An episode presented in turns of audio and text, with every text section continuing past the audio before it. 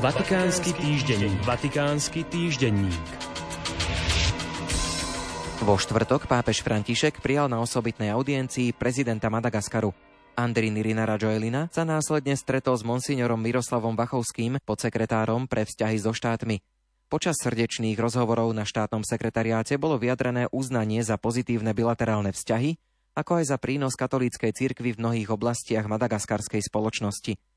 Priebehu rozhovoru sa diskutovalo o rôznych vnútroštátnych a medzinárodných otázkach vrátane vojny na Ukrajine a jej globálnych dôsledkov, krízových situáciách, ktoré postihujú africký kontinent a o možnosti pokračovať v štúdii návrhu bilaterálnej dohody ako ďalšieho prejavu úctivej spolupráce. Pápež František zriadil novú metropolitnú arcidiecezu Osaka Takamatsu v Japonsku, a to pripojením arcidiecezy Osaka a diecézy Takamatsu.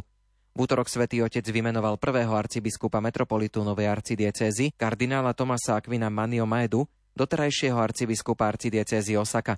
Podľa štatistických údajov sa v novozriadenej cirkevnej provincii, ktorá má rozlohu takmer 34 km štvorcových a vyše 19 miliónov obyvateľov, nachádza viac ako 51 tisíc katolíkov. Diecéza Osaka a Takamatsu majú spoločne 105 farností, v ktorých pôsobí 67 diecéznych a 106 reholných kňazov. Na kňastvo sa pripravujú traja seminaristi. 10. augusta vyšla správa o výsledkoch hospodárenia správy majetku Apoštolskej stolice za rok 2022.